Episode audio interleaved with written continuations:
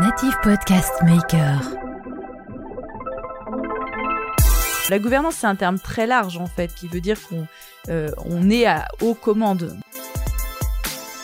Avec des collaborateurs, on met une distance, euh, on a un rôle social à jouer et donc euh, je pense qu'on se permet moins de choses qu'avec des membres de sa famille, qu'avec ses enfants ou, ou ses parents. Donc les entreprises familiales qui réussissent sont des entreprises qui ont compris euh, que ce ne sont pas les liens héréditaires, ce n'est pas l'ADN qui va faire la réussite, mais c'est vraiment la compétence, la formation.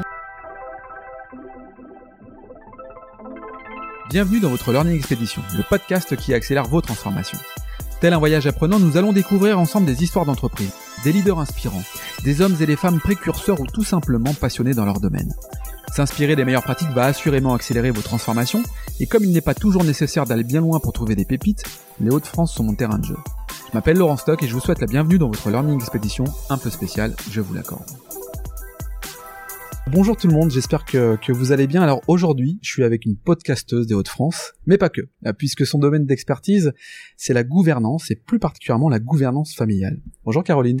Bonjour Laurent. Bon, comment ça va? Eh ben ça va très très bien, il fait beau. Il fait beau. Merci de m'accueillir à Euratechnologie. Euh, alors on a en bruit de fond un petit ventilateur, mais ça on n'y peut rien parce que c'est le système de ventilation de des lieux. Alors en disant ça, forcément les gens vont l'entendre, mais je pense que ça devrait pas pas nous polluer le, le, podcast, bien au contraire. Alors je disais podcasteuse avec euh, Winex Gen, euh, un family business podcast, euh, un podcast fait par et pour les entrepreneurs familiaux, mais pas que, comme je disais, puisque tu es également entrepreneuse. Alors je disais fait par parce que tu es également présidente du conseil de famille de l'entreprise que tu vas aussi rapidement nous présenter. Mais avant de rentrer dans dans tout ça, enfin, j'ai surtout envie dans cet épisode de, j'ai envie que tu nous parles finalement de ton arrivée sur l'île, euh, comprendre si lorsqu'on est issu comme toi d'un groupe familial, comme je disais, ça aide pour euh, s'intégrer, pour accélérer la création de son réseau, nous donner aussi quelques conseils finalement sur euh, la gouvernance au sens large. Je pense que c'est hyper important pour les pour les entreprises d'avoir une gouvernance, la définition d'une gouvernance. Et puis tiens, la place de la femme aussi euh, dans les gouvernances familiales. Est-ce qu'il y a finalement une, une sous-représentation, comme on peut le constater dans dans les gouvernances publiques, la gouvernance privée, euh, etc., etc. Ça te va comme programme? Ça me va tout à fait. Bon, bah super. Alors avant de d'entamer euh, ce, ce, tous ces sujets, ce que je te propose, Caroline, c'est que tu te présentes à nous. Ça marche. Eh bien, bonjour à tous. Euh, merci Laurent de m'avoir invité. Je, je suis Caroline Lebiez. J'ai 37 ans, bientôt 38, trois enfants et je suis entrepreneuse, comme tu l'as dit, et podcasteuse. voilà, je cumule euh, comme euh, pas mal de, de gens de ma génération euh, plusieurs activités. alors peut-être moi, pour commencer, effectivement, je suis pas originaire de Lille. Je suis originaire de, de Bretagne, plus Ouais. précisément de, de Guérande. Donc voilà, ça fait ça fait loin, loin, loin. Je suis arrivée sur l'île en 2009 à l'issue de l'obtention de mon diplôme d'avocat. Ouais. J'ai eu l'occasion de d'intégrer le family office de la famille Mullier, voilà, dans, le, dans lequel j'ai fait mes premières euh, mes premières armes en tant que fiscaliste patrimonial et puis ensuite je suis partie travailler en banque privée. Voilà, pendant pendant quelques années. Et puis, euh, il se trouve que je suis euh, par ailleurs euh, actionnaire d'un d'un groupe familial euh, qui s'appelle le groupe Sophia, qui est qui est basé dans l'ouest de la France. Et euh, alors que j'étais en congé euh, maternité Ouais. pour euh, mon troisième enfant, nous avons eu affaire familialement à, un- à un conflit avec euh, mon grand-père qui était le fondateur. Et donc, bah, suite à ce conflit, en fait, s'est posé chez nous euh, légitimement la question de la structuration de la gouvernance de notre entreprise et la structuration de la gouvernance familiale, puisqu'on y reviendra. Euh, les groupes familiaux ont cette particularité en fait, c'est que il y a une structure d'entreprise et à côté il y a une famille et donc il y a la nécessité de, de l'organiser. Oui, parce que le- le- je je te coupe, pardon. Euh, l'entreprise fonctionne avec des membres de, de, de la famille potentiellement d'ailleurs, Oui. mais à côté ça appartient aussi aux autres membres de l'entreprise de la famille qui sont pas forcément investis opérationnellement mais qui ont leur mot à dire et là tadadam ça peut parfois être problématique Oui, c'est ça, peut être problématique, c'est ça. Ouais. Euh, donc pour revenir juste à, à, à mon parcours, parce qu'on en parlera Ouais, après ouais, en détail. euh, donc suite à ce conflit, moi je, je me rends compte d'une chose, c'est que quand on est actionnaire familial, on peut avoir certaines étiquettes qui sont collées euh, Mm. d'héritier, de c'est facile. Euh, des difficultés aussi à s'ouvrir aux autres parce que euh, quelque part quand on quand le groupe familial fonctionne bien même si on est discret il peut y avoir des, des sujets de, de patrimoine Mmh. d'argent qui rendent difficile euh, la compréhension par les autres aussi des problématiques Ouais. qu'on est amené à, à rencontrer et à cette époque là euh, j'essayais de chercher des réponses à- aux questions que j'avais et je ne trouvais rien euh, si ce n'est des livres un, bon voilà juridiques euh, bien fait, mais qui n'adoptait pas un langage, euh, on va dire, euh, pédagogique Ouais. pour comprendre les problématiques euh, auxquelles étaient euh, confrontés les dirigeants, les enfants de dirigeants, les actionnaires familiaux. Et donc, à partir de, de cette problématique-là, qui était assez personnelle, donc égoïstement, je me suis dit, bah, je vais créer un podcast euh, euh, dans lequel je vais aller à la rencontre d'autres actionnaires familiaux pour qu'ils viennent euh, me parler de leur expérience bonne ou mauvaise sur l'entrepreneuriat familial. Et donc de cette expérience est né le podcast WinXGen. Et puis de fil en aiguille, moi je me suis passionnée pour pour le sujet de la gouvernance. Euh, à la fois euh, de la gouvernance des entreprises, comment fonctionnent les conseils d'administration, les conseils de surveillance, pourquoi effectivement euh, il y a encore assez peu de diversité dans les conseils, comment on fait pour aller chercher des administrateurs indépendants, et puis surtout je me suis euh, vraiment prise de, de passion pour euh, ce sujet de, famille qui gravite autour de l'entreprise et euh, surtout de voilà d'imaginer de savoir comment on peut s'organiser parce qu'en fait en définitive quand on est euh, actionnaire d'une entreprise familiale on a la possibilité d'ailleurs c'est même c'est même une presque une quasi obligation de devoir s'organiser pour faire en sorte que les entreprises familiales restent dans le giron de la famille le plus longtemps possible euh, tout en faisant en sorte que l'entreprise se porte bien et continue à se développer parce que derrière, on le sait, il y a aussi euh, des emplois et, et- et malheureusement aujourd'hui, il y a encore trop peu d'entreprises familiales qui arrivent euh, à passer le cap de la troisième, quatrième génération. En fait, euh, de la première à la deuxième génération, le, le taux de transmission euh, est de l'ordre de 50-60%, j'ai plus les chiffres exacts.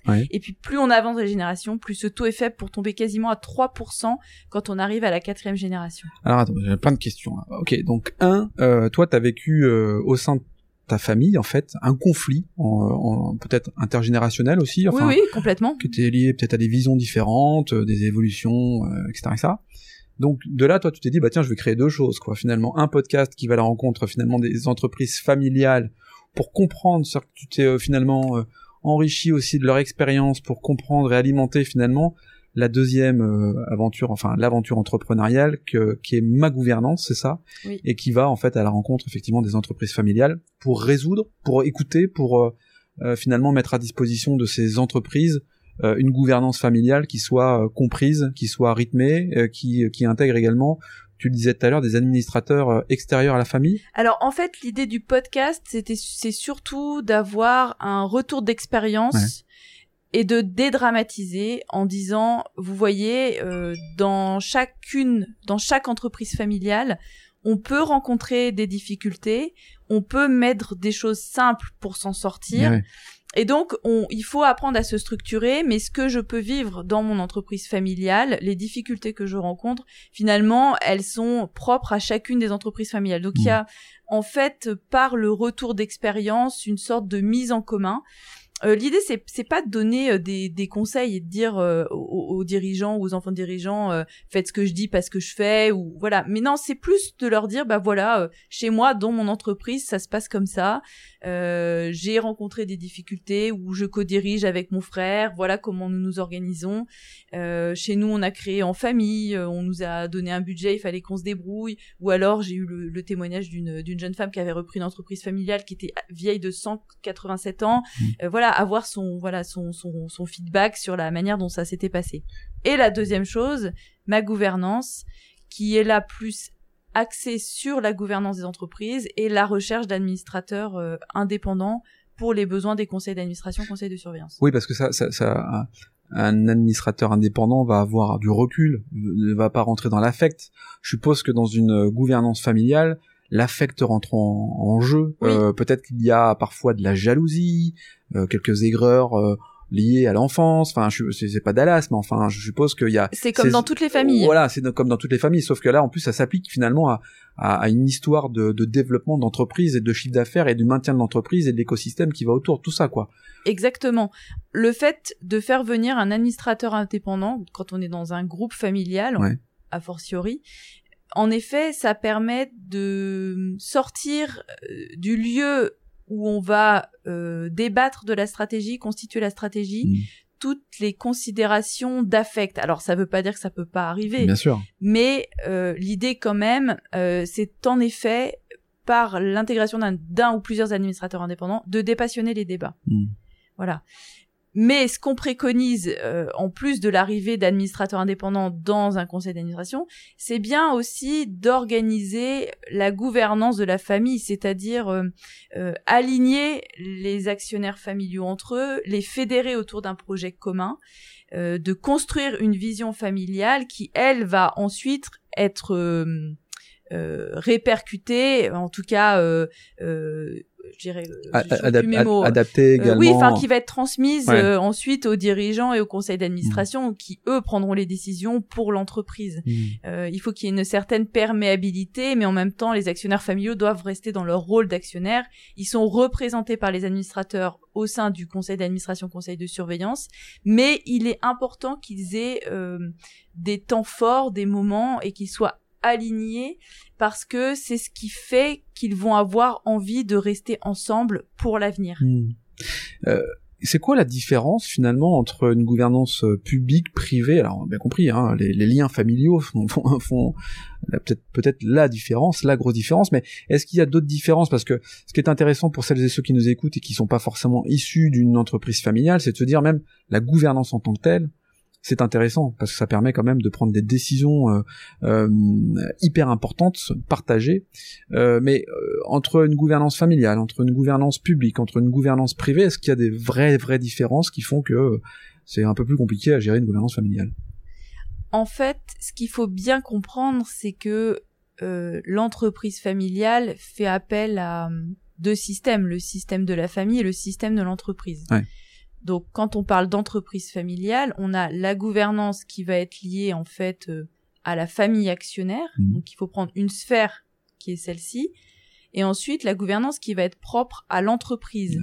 Mais cette gouvernance qui est propre à l'entreprise avec la mise en place d'un conseil d'administration, conseil de surveillance, elle va se retrouver également dans des groupes qui ne sont pas familiaux. La seule différence, c'est que en entreprise familiale, on a euh, des actionnaires qui sont familiaux. Mais vous prenez le cas d'une société cotée, on va prendre le cas de Danone, tiens, typiquement un cas, un cas d'école. Euh, c'est une société anonyme qui est cotée, qui a des actionnaires, euh, voilà, identifiés non et non identifiés, hein, mhm. forcément, mhm. puisqu'on est en bourse. Cette société à une gouvernance, donc c'est-à-dire euh, un conseil d'administration, un président de conseil et maintenant un, un directeur euh, général. nouveau. Voilà. Ensuite, la gouvernance publique, ça va être euh, la gouvernance des, des organisations, euh, des fondations. La gouvernance, c'est un terme très large en fait, qui veut dire qu'on on est à, aux commandes. Donc, je suis pas spécialiste de la gouvernance publique, mais mais c'est la même définition de la commande finalement. C'est la, la, les décisions à prendre avec une organisation. Les, des décisions effectivement sont, sont prises et, et organisées. Ouais. Euh, dans, dans, dans, ton parcours, donc, euh, parce que tu, je, je, disais, tu, euh, tu es présidente du conseil de famille, du coup. Oui, c'est cela. Euh, ça veut dire quoi? Eh bien, en fait, lorsque nous avons euh, remis à plat notre gouvernance, nous avons fait deux choses. La première, c'est que sur la gouvernance d'entreprise, nous sommes passés d'un conseil de surveillance et directoire à un conseil d'administration. Ça, c'est une première chose. La deuxième chose, c'est que euh, face à ce conflit, la famille avait été euh, plus ou moins divisée. Et donc, il fallait réunir les actionnaires autour d'un projet commun, d'une vision commune. Et donc, nous avons ensemble commencé un travail qui a consisté à définir nos valeurs dans un premier temps, rédiger une charte familiale dans laquelle nous avons inscrit notre histoire, les règles de fonctionnement de la famille vis-à-vis de l'entreprise, et pour faire vivre cette charte, il fallait mettre en place un organe qui allait euh, se porter quelque part garant du respect de, de cette charte et euh, un organe capable aussi de reporter la vision familiale auprès du, du conseil d'administration. Et donc, nous avons à cette occasion-là constitué deux organes, en fait, une association familiale Mhm. qui s'appelle Association familiale Sofar, enfin peu importe pour les auditeurs, qui elle réunit tous les membres de la famille, tous les membres actionnaires et les conjoints et les enfants. Et le- cette association comporte un bureau que nous avons appelé Conseil de famille, dont j'ai pris la présidence et qui lui est vraiment chargé d'animer ce qu'on va appeler l'affectio societatis, donc faire vivre la communauté d'actionnaires, permettre Mhm. de créer du lien, de, de, de pourquoi pas dans quelques temps euh, revisiter la charte familiale, euh, s'occuper euh, euh, des processus euh, de vision, de relève. On- voilà, on, on, on tourne tout autour de sujets. Et le président de ce conseil de famille, donc euh, c'est moi aujourd'hui, je siège au conseil d'administration pour qu'il y ait une perméabilité suffisante entre la vision familiale, le souhait des actionnaires familiaux et la stratégie de l'entreprise. Mhm. Ouais, donc euh, c'est quand même bien structuré pour que tout se passe bien. Oui. Mais ça, ça, ça, ça ne m'empêche. Hein, je vais de, de, de, de- dans, dans mon imaginaire, tu vois, j'imagine effectivement les, les, les, le- le- le- le- la déchirure familiale, tu vois. Là, je me dis, oh là, là, c'est pas si c'est pas, pas si beau, si rose que ça finalement. En famille aussi, parfois, ça peut euh, se, se, se friter un peu. Et comment on arrive à à recoller les morceaux parce que l'humain est quand même au cœur de tout ça, quoi. Je veux dire. La famille, ça peut être très violent. Et ouais, Euh, peut-être même plus. D'ailleurs, il y a un adage qui dit que pour une entreprise familiale, euh, si la plus grande force est la famille, Ouais. La plus grande faiblesse, c'est aussi la famille. Ouais. Euh, c'est marrant euh, que tu me dises ça parce que je- j'en parlais l'autre jour avec euh, avec quelqu'un. On parlait de de l'arrivée d'un voilà d'un membre de la famille lorsqu'il prend la suite d'un dirigeant dans un process de transmission. Euh, et on, on- la question c'était de poser vaut-il mieux se faire chahuter par euh, les collaborateurs ou par les membres de sa famille? Et alors? Et en définitive, on disait que se faire chahuter par des collaborateurs, ça fait presque partie du jeu Ouais. et c'est normal. Se faire chahuter par les membres de sa famille, c'est encore plus difficile. Ouais, c'est puissant. hein. parce que effectivement, il y a ces notions euh, d'affect qui sont très forts, de rancœur, de non-dit, de jalousie qui peuvent euh, exister. Alors, Ouais. on a quand même des familles pour lesquelles ça se passe Et bien heureusement. et heureusement d'ailleurs, mais euh, c'est vrai, en effet, euh, les mots parfois peuvent être violents et on retrouve dans beaucoup de familles quand même de véritables difficultés à, à communiquer. Euh, et donc euh, c'est vrai que c'est important d'apprendre à, à communiquer, à bien dire les choses, euh, comme dans comme dans Mhm. un couple et comme dans une famille normale. Non, mais ce qui est fou là-dedans, c'est que moi, je vais faire un parallèle. Tu vois, j'ai eu une époque où je manageais des équipes. Euh, finalement, j'étais beaucoup plus précautionneux, précautionneux euh, avec elles, ces équipes, qu'avec mes propres, euh, ma propre famille, où il y a moins. Tu vois, c'était plus direct. Et en fait, quand tu prends un peu de recul, tu te dis mais, waouh, pourquoi finalement je suis précautionneux avec euh, des, gens qui sont tout aussi sympas mais que je me manage, bon, alors que je suis moi avec moi avec ma famille et, je te rejoins. Finalement, euh, on préserve un peu moins bien sa famille que parfois des gens avec lesquels on a moins de moins de rapport quoi. Bah, c'est ce qu'on dit. Enfin, moi, j'ai vécu un divorce, donc euh, et c'est vrai que mon conjoint aussi. Et quand on quand on échangeait, on se disait que finalement, euh, les personnes qui sont les plus proches de nous sont celles qui peuvent nous faire le plus de mal Eh parce ouais. qu'elles ont des points d'appui. En fait, elles nous connaissent, elles connaissent aussi nos failles, nos faiblesses.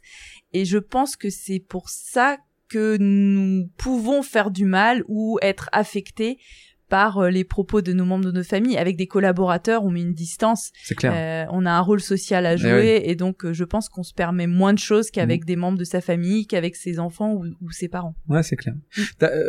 Et pourtant, on a quand même, je suppose, dans en France, de belles entreprises familiales. Enfin, là, ça, je suppose pas. On a de belles entreprises familiales. J'allais dire, je suppose que euh, il y a, doit y avoir en tout cas des entreprises familiales où ça doit être parfois peut-être chaotique, parfois ça doit bien se passer. Mais qu'est-ce qui finalement maintient, tu vois, des belles entreprises familiales? C'est quoi? C'est c'est quand même euh, l'histoire, le, la, la responsabilité de, de, de, de la passation? C'est Comment on pourrait expliquer finalement que de belles entreprises euh, se maintiennent alors qu'à l'intérieur c'est peut-être euh, le Mm. déchirement total? Moi, je pense qu'il y a, il y, a, il y a plusieurs choses.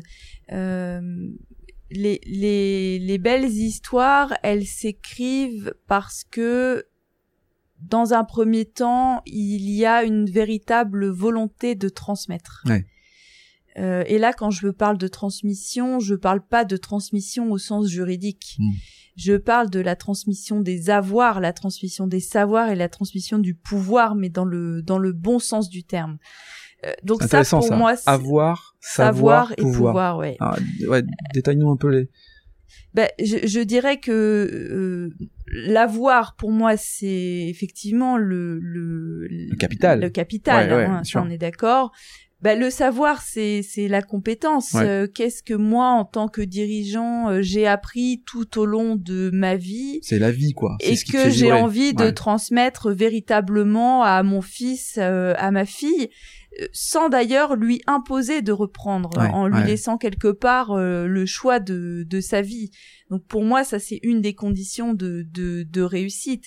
Et puis le, le, la capacité, le pouvoir, euh, c'est c'est de, de lui permettre aussi de pouvoir euh, euh, s'exprimer et prendre ses propres décisions sans être euh, un patriarche qui va venir euh, derrière systématiquement vérifier, Ouais. remettre en cause et, et, et, pas vous laisser finalement votre place.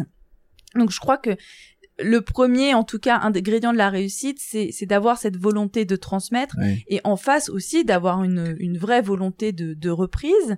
Ensuite, je pense que les conditions de, de succès euh, ne laissent pas euh, la part belle au, au, au lien de sang.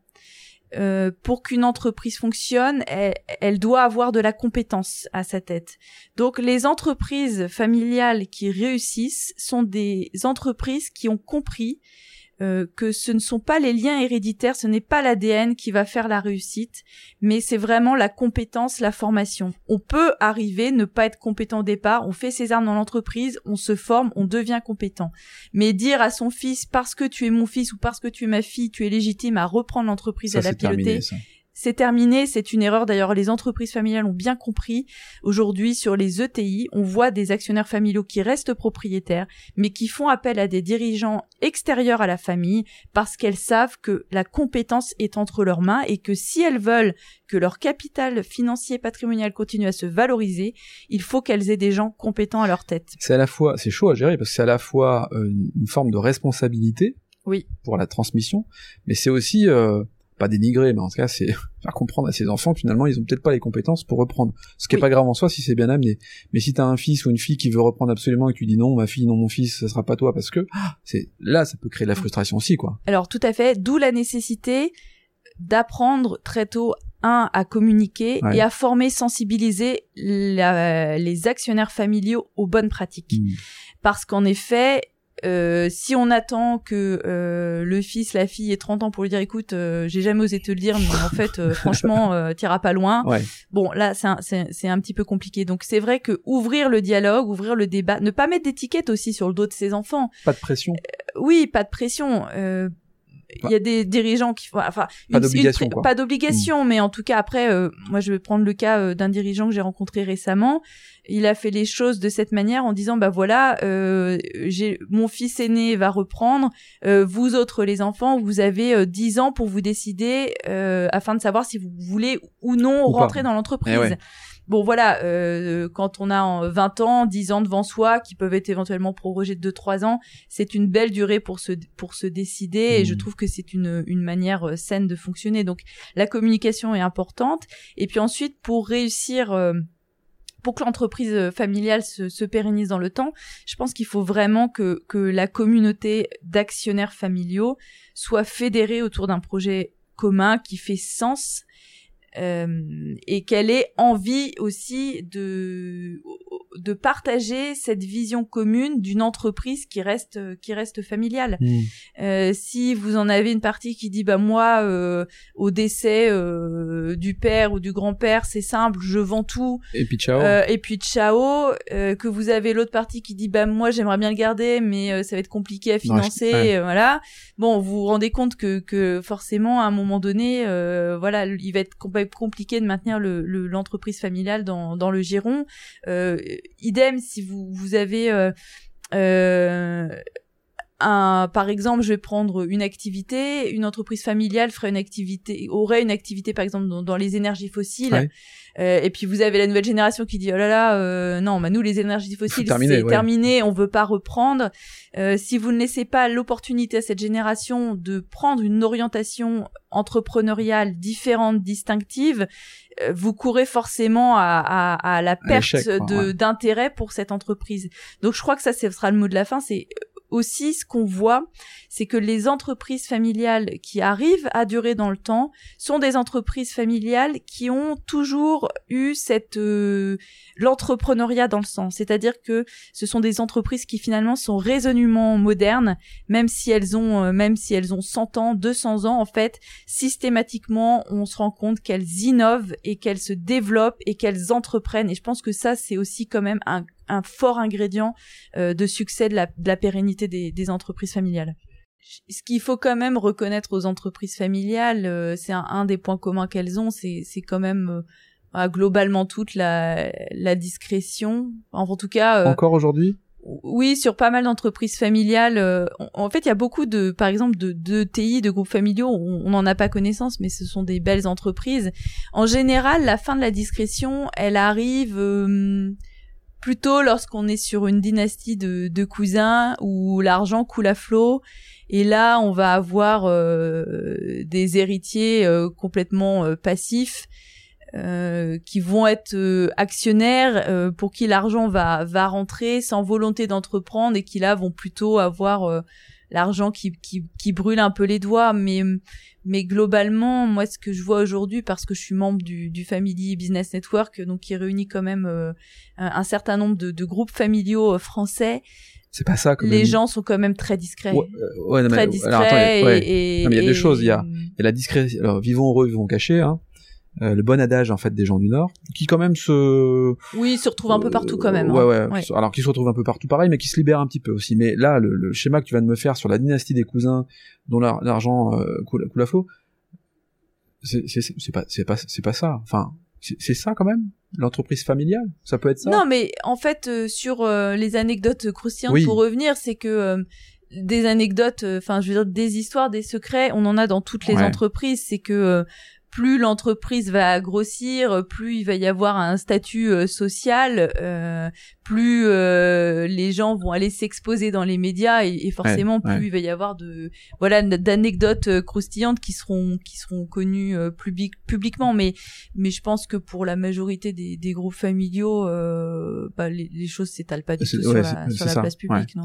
Alors je te parlais tout à l'heure de la place de la femme justement dans, dans ces entreprises euh, familiales. Est-ce que dans les conseils d'administration, est-ce que la place de la femme, elle est euh, pas très présente finalement euh, dans d'autres entreprises? Comment comment ça se passe quand on est fille chef d'entreprise avant tout Est-ce qu'il y a y a un jeu de pouvoir qui, qui, qui s'opère aussi là? Ouais, alors j'ai pas de chiffres sur vraiment sur la représentation des femmes dans les conseils d'administration des entreprises familiales, mais quand même globalement, moi ce que ce que je vois, c'est qu'il y a beaucoup de de femmes qui reprennent les entreprises familiales et qui sont de vraies forces vives. Ah bah Caroline Poissonnier. On va prendre l'exemple de Caroline Poissonnier. Je vais prendre l'exemple de Marianne Guyadère du groupe euh, l'entreprise Guyadère qui est en Bretagne, Gros et Nature.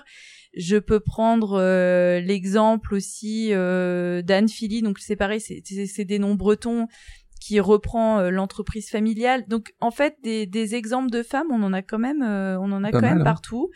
Euh, je dirais que c'est plutôt dans dans les entreprises non familiales qu'on va avoir un, un sujet de représentation des, des femmes dans les conseils d'administration. Donc c'est vrai que les femmes sont encore euh, sous-représentées. Euh, il y a des il y a des efforts qui sont faits en, en la en la en la matière. Aujourd'hui, moi, ce que ce que je vois quand même, c'est que, en tout cas, dans, dans les groupes familiaux, euh, les, les, les femmes sont là. Euh, et il y a, y a plus vraiment de, de sujets euh, sur euh, la capacité des femmes à, à reprendre les, les entreprises Et il y a même des, des, des, belles entreprises. Je vais prendre euh, euh le groupe euh, Marie-Hélène Dick du groupe Virbac. C'est une, une, très belle réussite. Virbac, c'est Virbac, ce sont les, produits vétérinaires. Produits vétérinaires, oui. Voilà, on peut prendre aussi l'exemple de Adeline Poilane qui a repris à la, au décès de son père le, le, groupe familial. Donc mhm. Euh, moi, je pense que ce sont des, de véritables icônes, peut-être pas encore assez mises en avant, mais, mais en tout cas, ce sont les forces vives de l'entrepreneuriat familial. Eh bah, tant mieux. Vive les femmes à la tête Vive des entreprises. Oui, tout à fait. C'est vrai en plus. Euh, tiens, tu, tu donc toi dans tes activités, c'est quoi ton moteur finalement? Parce que du coup, tu en, as fait un, un, un business. Oui. Euh, alors au-delà du podcast, mais le podcast c'est plutôt peut-être euh, un moyen également d'aller à la rencontre et de, voilà, c'est aussi un moyen un peu marketing, hein, de de- d'aller à la rencontre. T'en as fait un business, euh, ma gouvernance. Euh, T'interviens sous la forme de quoi? De, de conseils. Oui, en fait, euh, alors ma gouvernance, c'est vraiment la plateforme Ouais. qui va permettre d'aller euh, chercher des administrateurs indépendants grâce à du diagnostic et du matching de compétences. C'est quoi le profil d'un d'un administrateur indépendant? Alors, le profil d'administrateur indépendant, on va dire qu'il n'y a pas de vraiment de, de profil type. Ouais. C'est pas inné d'ailleurs. Ouais. Euh, on ne naît pas administrateur, euh, on Ouais. le devient. L'administrateur donc indépendant, euh, déjà faut revenir sur la notion d'indépendance. Indépendance, ça veut dire que il n'a pas de liens familiaux, Ouais. il n'est pas actionnaire, euh, il ne preste pas de manière significative euh, pour l'entreprise, il n'a pas été euh, commissaire au compte. En tout cas, voilà, il a une véritable indépendance de point de vue. Une neutralité. Quoi. Une neutralité. Donc ça, c'est la première chose. Ensuite, sur le- les profils qu'on va avoir, c'est vrai que dans le passé, on avait tendance à avoir des gens qui faisaient ça de manière assez honorifique. C'était un peu la mission prestige. Aujourd'hui, l'administrateur du 21e siècle, il est plus dans le dans cette notion de, titre honorifique et de prestige. On est sur des gens qui ont quand même plutôt euh, une belle expérience professionnelle, qui ont acquis une certaine sagesse, même si moi j'ai tendance à croire qu'il faut quand même euh, aller vers des profils euh, quand même un peu plus jeunes parce que plus en phase avec les besoins de l'entreprise. C'est des gens qui hum, connaissent quand même le fonctionnement d'une entreprise. C'est important parce que quand on est dans un conseil d'administration, conseil de surveillance, on a une responsabilité civile et pénale, on arrête les comptes. Donc On a une responsabilité civile et pénale. Oui, ouais, oui, si tu oui. fais bien les préciser. ouais, Oui, ouais, oui, ouais. oui. Euh, donc il faut. Donc c'est un engagement quand même. Hein. Ah, c'est un engagement. Euh, donc il faut euh, quand même avoir quand même quelques notions euh, financières. Ouais, ouais, juridique et Euh, financière. voilà, euh, c'est quand même euh, c'est quand même mieux, euh, surtout quand on est administrateur indépendant. Donc ça c'est la première chose. C'est un stat, je te coupe, pardon. C'est quoi? C'est un statut? C'est enfin tu, tu, tu- C'est une mission, c'est un mandat, c'est Donc un mandat social, donc euh, sous qui couvert est de rémunération, de voilà, ré- rémunéré par euh, des jetons de présence. Ouais. Maintenant, on peut on peut euh, élargir le champ de, de rémunération en attribuant des, des actions également.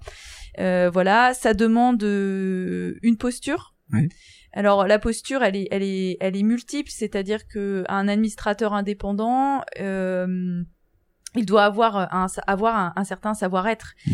Euh, C'est-à-dire que euh, peut-être le premier de- des savoir-être, c'est euh, de, de se rendre complètement disponible pour cette mission, d'avoir la curiosité aussi de s'intéresser à l'entreprise, de demander les documents, d'avoir le courage. euh, D'être actif, quoi. oui, d'être Ouais. actif et aussi d'avoir le, le courage de, de la prise de décision, de d'oser s'exprimer, De s'opposer parfois. Oui, de s'opposer parfois quand euh, il estime que, que la décision prise pour l'entreprise est mauvaise. Ouais.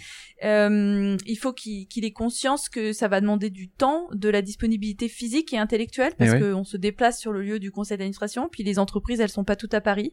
Euh, parfois, elles sont dans des petits villages euh, à proximité de, oui, à proximité de grandes villes, mais il faut quand même, voilà, prendre le temps de se déplacer. Et puis du temps intellectuel, parce que euh, les dossiers, euh, ça se prépare. On, on, on a quand même cette responsabilité d'arriver euh, avant la séance du conseil d'administration en ayant préparé les documents. Euh, voilà, et, et donc ça, ça nécessite quand même, euh, voilà, d'être quand quoi. même. euh, Ouais, oui, oui, c'est- du boulot. Ouais, ouais, tout à fait. Quand on se projette un peu sur les entreprises qui sont du coup non familiales, tu, tu conseilles ce qu'on pourrait appeler finalement un comité stratégique parce qu'on on, on peut retrouver Oui. quelques similitudes finalement. En, en fait, il faut bien distinguer deux choses. C'est que soit vous êtes en société anonyme, Ouais. et là, il n'y a pas de discussion. En fait, les organes sont imposés par la loi, donc vous Mhm. n'avez pas le choix. Vous devez mettre un conseil d'administration ou un conseil de surveillance avec un, un directoire. Si vous êtes en société par action simplifiée, le législateur ne prévoit rien. Mhm. Donc aujourd'hui, effectivement, euh, ce qu'on sait, c'est que un dirigeant qui est entouré est globalement un dirigeant qui va mieux parce que euh, voilà, on connaît ce, cet effet de, de solitude du dirigeant. Et donc euh, aujourd'hui partout où on va, euh, que ce soit euh, chez Réseau Entreprendre, euh, au Medef, euh, c'est- même plus une question. S'entourer, c'est une nécessité. Ouais. Alors après, la forme, elle peut être multiple. On peut s'entourer en allant régulièrement, je sais pas, au CJD. et on- voilà, on partage ses problèmes. On peut s'entourer en étant mentoré. Et puis on peut s'en- s'entourer en créant un lieu euh, vraiment dédié au, au, à la stratégie de l'entreprise et en mettant en place un, un, un, comité consultatif ou advisory board dans lequel on va se réunir quatre à cinq fois par an et où on va traiter de, de sujets stratégiques et bâtir euh, des plans d'action. Ce sont quelque part des formes embryonnaires de, de conseils d'administration. Juste utile, effectivement, parce que c'est souvent de la bienveillance et c'est souvent des, des, des, des, éléments flagrants qui te sont apportés que tu n'aurais pas vu parce que tu as souvent la tête dans le guidon quoi. Exactement. ce, que, ce que ce que je dis euh, toujours c'est que le conseil comme ça facultatif, un consultatif, advisory board, peu importe comment on l'appelle, euh, il a quelque part cette mission de faire réussir le dirigeant. C'est-à-dire que lorsque le business est florissant, euh, se porte bien, il doit être exigeant, mmh. challengeant. Mais par contre, dans les moments de difficulté, euh, il n'est pas question de mettre euh, euh le, le, la tête du dirigeant sous l'eau. Ouais, non, c'est plutôt d'être euh, bienveillant et lui dire bah bravo, super. C'est ce qu'Antoine Maillot dit en fait, la confiance, savoir dire bravo s'il te plaît, merci. voilà, sont des choses Basique. basiques quelque part, mais qu'on oublie aussi aussi souvent. Ouais. C'est quoi ton moteur, toi, Caroline?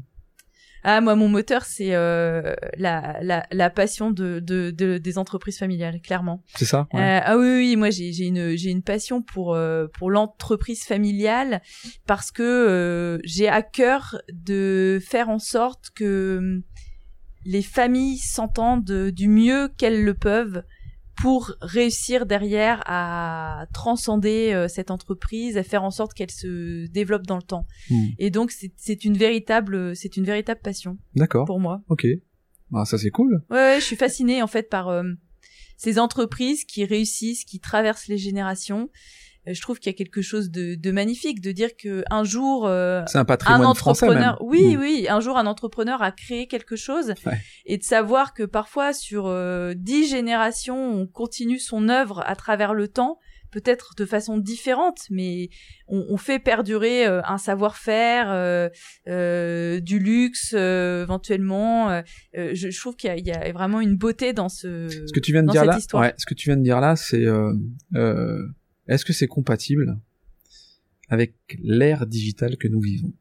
C'est-à-dire que tu vois, tu viens de me dire, euh, euh, on, peut parler de luxe, on peut parler d'artisanat, on peut parler d'industrie, euh, on peut parler de gastronomie. Est-ce qu'on peut parler d'entreprise familiale du digital? Alors j'ai pas de modèle en tête précisément d'entreprises familiales qui se sont basées sur une activité digitale, on va dire euh, dès la création, mais j'imagine qu'il y en aura ouais. forcément. Après, tu on crois? Va... Parce que justement, moi j'allais dire, ah, j'ai pas le sentiment, tu vois, l'entreprise familiale comme patrimoine national, c'est des choses qui sont issues finalement de l'artisanat, de de, de de, de, de, de services peut-être autres que du digital qui finalement, quand on le voit là, euh, s'additionne à des montants astronomiques de levée de fonds, de financement. On a la finance dans le truc, quoi. C'est, c'est... Ben, aujourd'hui, c'est difficile de, de dire si ces entreprises vont être familiales ou non, puisque euh, par définition, ce sont des entreprises qui sont assez récentes, ouais. donc qui n'ont pas encore fait l'objet de transmission. Euh, alors peut-être qu'il y a des, déjà des modèles existants avec des fondateurs qui se disent que euh, ils ont le souhait de euh, de faire en sorte que leurs enfants dans quelques années reprennent. Donc ça pour l'instant je sais pas te dire. Par contre ce qui est ce qui est ce qui est certain c'est que euh, les modèles de savoir-faire artisanaux vont, vont continuer à, à, se perdurer. perdurer. Ouais. Euh, d'ailleurs il y a là récemment il y a le Premium Familia Vini qui a donc qui, une association qui, re, qui regroupe les 12 plus grandes euh, familles euh, vini-viticoles dans le monde qui a créé un prix visant à récompenser les plus belles entreprises familiales et parmi ces entreprises familiales récompensées, il y a une entreprise de luthier euh, à Bruxelles qui, qui vient d'être, euh, voilà, qui vient de, de gagner de... ce prix. Donc, euh, euh, et c'est une entreprise qui existe depuis plusieurs générations et je pense qu'elle elle, elle perdurera à travers le temps. Après, sur la partie digitale, euh, les entreprises familiales traditionnelles vont devoir s'adapter, elles le font et elles l'ont intégré dans leur modèle, alors avec plus ou moins d'avance, plus ou moins de rapidité mais euh, elle l'intègre quoi. Mais, mais elle l'intègre. Mmh. Elles, elles seront peut-être pas 100% digitales. Tout de suite, mais mais elles le deviendront par la force des choses et puis peut-être qu'elles rachèteront aussi ces ces ces petites entreprises euh, ou ces moyennes entreprises qui se créent sur des modèles digitaux euh, pour les intégrer dans leur Eh ouais. périmètre d'activité Eh ouais, et, de fait bah, D'enrichir entre- le- oui, ouais. oui parce que aujourd'hui ça se passe aussi comme ça on a des groupes familiaux qui font l'acquisition euh, par de la croissance externe de Ouais. plus petites entreprises qui sont pas familiales donc je ne vois pas euh, pourquoi les entreprises familiales n'iraient pas euh, intégrer ces, ces domaines-là dans leur dans leur activité Ah, très bien, très bien. Euh, Caroline, on arrive, on arrive bientôt au, au terme de ce podcast. Alors, je voudrais te poser quand même deux, trois questions. Euh, du haut de tes 29 ans. ah mais j'ai pas 29 ans Ah, bah, pardon. Je t'ai fait un compliment, du coup. chut on ne dira rien Bon. Euh, c'est quoi ta plus grande fierté? Ah là là, ma plus grande fierté, ce serait quand même d'avoir euh, réussi toute seule à euh, mettre en place tout ce que j'ai, voilà, tout ce que j'ai fait depuis euh, depuis trois ans, euh, à savoir euh, prendre une place euh, dans la gouvernance de notre entreprise Mhm. familiale, euh, agir, euh, en tout cas essayer d'agir, euh, voilà, régulièrement pour fédérer euh, les membres de notre famille autour d'un projet commun, d'avoir mis en place ce podcast, de m'être euh, lancé aussi euh, dans l'entrepreneuriat. Je pense que vraiment j'ai une immense fierté à, à avoir accompli tout ça, même si c'est voilà c'est pas facile tous les jours d'être entrepreneur, Ça, c'est sûr. hein. mais c'est tellement enrichissant, tellement stimulant que et puis moi ce qui ce qui me rend fier c'est de c'est de voir aussi l'aboutissement de de son travail euh, quelque part de partir de de rien Mhm. pour arriver à, à une création et bon voilà, euh, elle plaît ou elle plaît pas, mais en tout cas euh, avoir cette fierté de, de se dire j'ai fait quelque chose qui me plaît, je trouve du sens dans ce que je fais et euh, je m'éclate. Ouais, ça te rend fier, quoi. Ouais, Bah ouais, exactement. C'est top. Tiens, si t'avais la... Non, avant. Euh... Deux, deux erreurs. à- Je, pose toujours la question euh, de deux erreurs à éviter euh, quand on est entrepreneur, quand on est peut-être euh, euh, issu d'une entreprise familiale. Alors je dis, je dis erreur justement pour éviter qu'on qu'on les refasse, tu vois, qu'on puisse se, se projeter finalement sur des erreurs que toi tu as pu observer au sein de- d'entreprises familiales et qui euh, qui seraient peut-être à éviter quand on est soit une entreprise familiale ou soit quand on est une, une SAS ou une SA d'ailleurs, parce que souvent il y a des similitudes.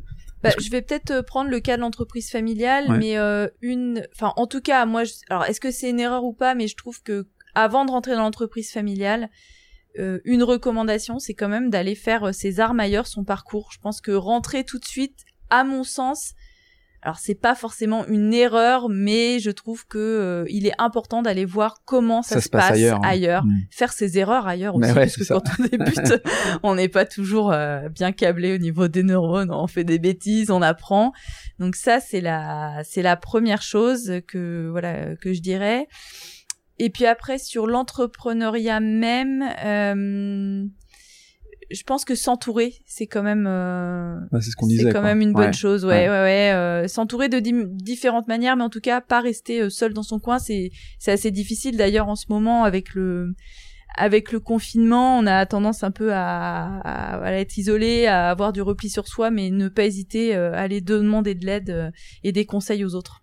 Euh, tiens, alors si euh, donc donc si t'avais la possibilité maintenant de, de parler à à la jeune Caroline là, euh, qui a donc du coup 20 ans, euh, tu, tu tu lui dirais quoi si t'avais quelques instants là devant Alors c'est marrant parce que je me suis posé cette question-là il y a pas très très longtemps, Ouais. toute seule.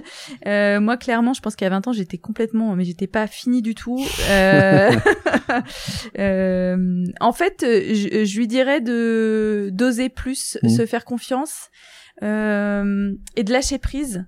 Euh, alors moi j'ai eu une éducation euh, quand même euh, assez euh, assez stricte, assez resserrée où voilà c'était pas forcément euh, funky funky? Ouais, funky, funky, mais après, bon, voilà. Euh, Chacun a son autre temps, euh, autre Ouais. époque, euh, culture familiale aussi euh, très spécifique. Euh, voilà, ça rigolait pas, pas forcément, mais euh, oui, oui, je, je, j'aurais jamais cru en fait être capable de me lancer dans l'entrepreneuriat. Et, euh, et sans regret, donc euh, je, je me dirais, mais mais mais, mais arrête, euh, arrête de t'écouter. Euh, dans le trop t'écouter en fait arrête de trop t'écouter et euh, fais-toi confiance euh, tu peux te lâcher tu peux vivre avec moi aussi ça c'est hyper important de se dire que il faut savoir lâcher aussi parfois les, les conditions matérielles Mm. Euh, se dire bah de toute façon on est quand même en France euh, tu peux, euh, enfin, en fait, en gros, on peut quand même créer. Il y a plein de dispositifs, donc euh, vas-y, fonce quoi. Bon, cool. Ouais. Cool. Écoute, euh, je, je, suis assez content de cet épisode parce qu'on a fait un grand tour finalement de la, la gouvernance familiale qui est qui était un, enfin qui est pas, pas une inconnue mais enfin pas loin quand même. Même si j'avais eu l'occasion de recevoir deux entrepreneurs issus de de l'entreprise familiale. Euh, je suis content parce qu'on a, enfin en tout cas moi j'ai appris plein de trucs, donc ça je suis assez content. Puis je t'ai rencontré en tant que podcasteuse, donc on fait euh, ouais, ouais. petit bout de chemin ensemble sur euh, cette même activité qui euh, qui nous rend qui nous rend heureux, je trouve. Donc merci à toi Caroline de m'avoir accueilli ici à Eura Technologie. Et puis bah, je te dis à, à, très bientôt. Merci à toi Laurent, ce fut un véritable plaisir d'échanger. Bon, partagez. Euh, quant à nous, on se retrouve dès la semaine prochaine. D'ici là, euh, je vous embrasse comme toujours et je vous dis à très bientôt. Salut, bye.